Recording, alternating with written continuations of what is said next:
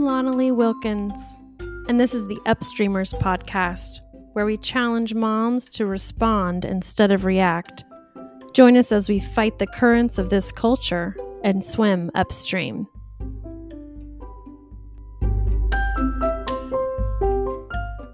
So, today I'm going to tell you a story from my book, Knee Jerk Mom. It's called The Pool.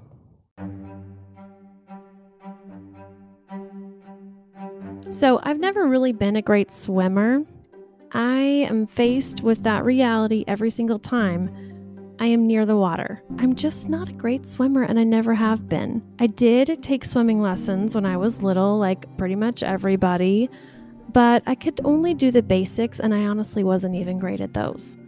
So growing up, I, you know, there's pool parties for kids and stuff. And so I felt kind of sad every time I was invited to a pool party I was like, where's the floaty? I cannot do this. Everyone wanted to play, you know, like water polo and volleyball. And I'm like, I can barely keep my head above water. This is no fun. So I would pretend like, you know, I wanted to sit on the side or I just didn't really feel like it. One day, I was invited to a church party and it was at this super cool, like, new swimming pool. It was like, the beach, kind of, in the middle of the city. They had this concrete floor, but they'd put all this sand around it, you know, and the pool angled down so it's deepest in the middle. The nearest beach to where I lived was several hours away, so this was like a really big deal. I played with my friends for a while. It was pretty fun. I just went in about chest deep. That was kind of my comfort level. And after a while, one of my friends, she was a great swimmer, and she's like, Hey, you can ride on my back. Let's cross the pool, go to the other side. So I jumped up on her back and she glided effortlessly through the water. It was like, wow, are you like part mermaid? So we reached the middle of the pool, and my friend was like, Well, hey, I'm getting kind of tired. And so she just dropped me off. My body was not doing what I wanted. Water was pouring in over my head, and I tried to open my eyes, but it was stinging, right? The chlorine. So I closed them again and I'm flailing around. Finally, I managed to, you know, claw my way through this water up to the surface and I'm screaming, Help me! But really, it probably came out like, Help me. I was basically drowning. I was drowning. And in that moment, I had a thought come to my mind wow, I might die like this. I was still conscious, but I was barely aware of what was going on. I remember just keeping my eyes closed and losing my strength. Then I felt something lightly brush my right hand, and then I gripped it with all my might. I mean, that was all I needed, right? Just a little rush of the hand and I gripped it with everything I had in me. And then suddenly, I'm being held up above the water by this hairy man's arm. And he's looking at me like, oh my gosh, there's a little girl drowning and I accidentally saved her. And I honestly don't remember much about it after that. I was taken out of the pool somewhere. People might have given me mouth to mouth. Maybe they just flipped me over. I honestly have no memory of that. I thought I saw my mom's face and maybe the friend who let go of me, the man who rescued me, onlookers. I don't know. It all faded in and out. But I knew one thing I had been trapped beneath the surface. But now I could breathe and I was alive. While I was drowning in that pool, all I wanted was to be saved. So after I went home, I remember being really angry it kind of caught up to me, you know. I was shocked at first by everything that happened, but when I got home, the anger set in. I was like, that girl dropped me. She didn't even turn around. She didn't really know I could swim, but I was still mad about it. And then I realized, you know, it was actually my decision to climb on her back. And my problem wasn't really that she dropped me, but my problem was I can't swim my focus was just on my difficult situation and not really on the real problem underneath. I was focused on my external circumstances. I thought other people are my problem, but they really weren't. It was me. You know, our lives are just the culmination of all of our decisions. Each choice that we make, it leads to the next one, the next one, the next one, day after day, year after year. We're where we are because of our choices. It's just so easy to blame other people, isn't it? I mean, am I the only one who, when I have a hard time, I think, oh, it's their fault? But that's just, you know, human nature. And it's as old as the garden. You know, the snake made me do it. Oh, the woman made me do it. We are where we are because of our choices. Yes, there are many things beyond our control. I totally get that. But our ability to sink or swim in life is based on how we decide to respond. That's a choice we get every single time something happens to us. We can react without thinking, choosing a knee jerk life that's full of chaos, or we can choose to respond.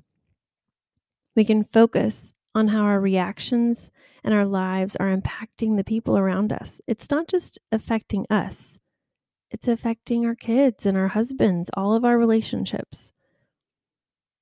Every day we make these decisions. Every day we get to choose. Before we go, I want to tell you a story about how I lost it one day. And no, this was not an isolated event. I completely lost it in the car with my kids. And I want to tell you this story not because, you know, I'm self deprecating and, oh, I'm such a bad mom. No. I am the mom who is growing into her motherhood. I'm the mom who's imperfect, but, you know, being refined every day by the Holy Spirit. If I can have an experience like the one I'm about to tell you and get through it and learn to stop yelling at my kids, if God can do that in me, He can do it in you too. I hope it's encouraging to you. I'm almost super embarrassed to tell this story, except that it's just the truth. And I think being vulnerable is a powerful thing. So there I was, sitting in a parking lot with my kids in the back. I had two children at the time. Can I just say, by the way, that I know I have six kids, but I thought having two kids was super hard. So, you know, no judgment whatsoever on how many people we have in our families. I just think being a mom is a holy task. And no matter how many children we have, one or 15, you know, it is hard to be a mom.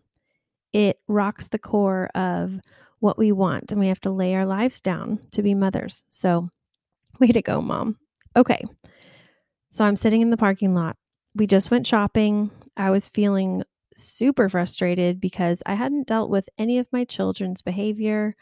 I didn't know how to prep them to go into the store. I wasn't really training them well and, um, you know, giving them boundaries.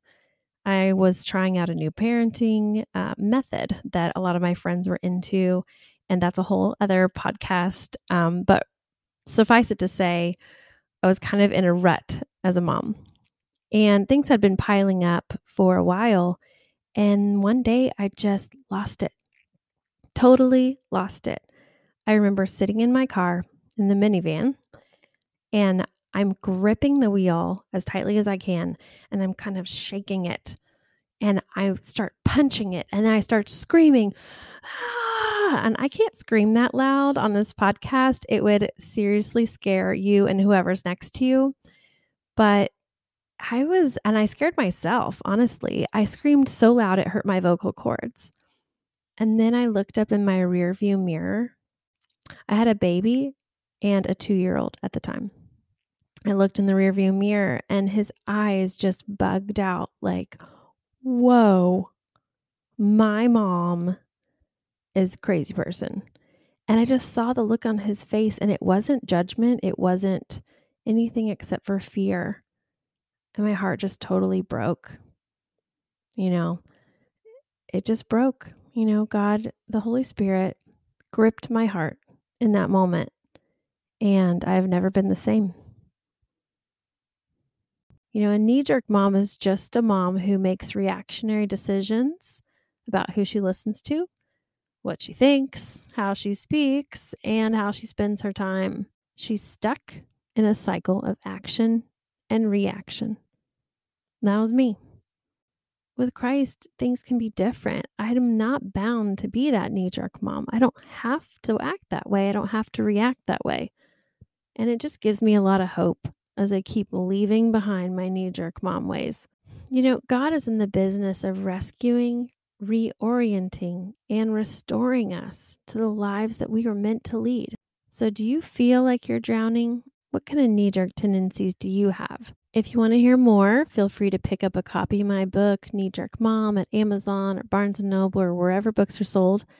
And I'd love to hear from you.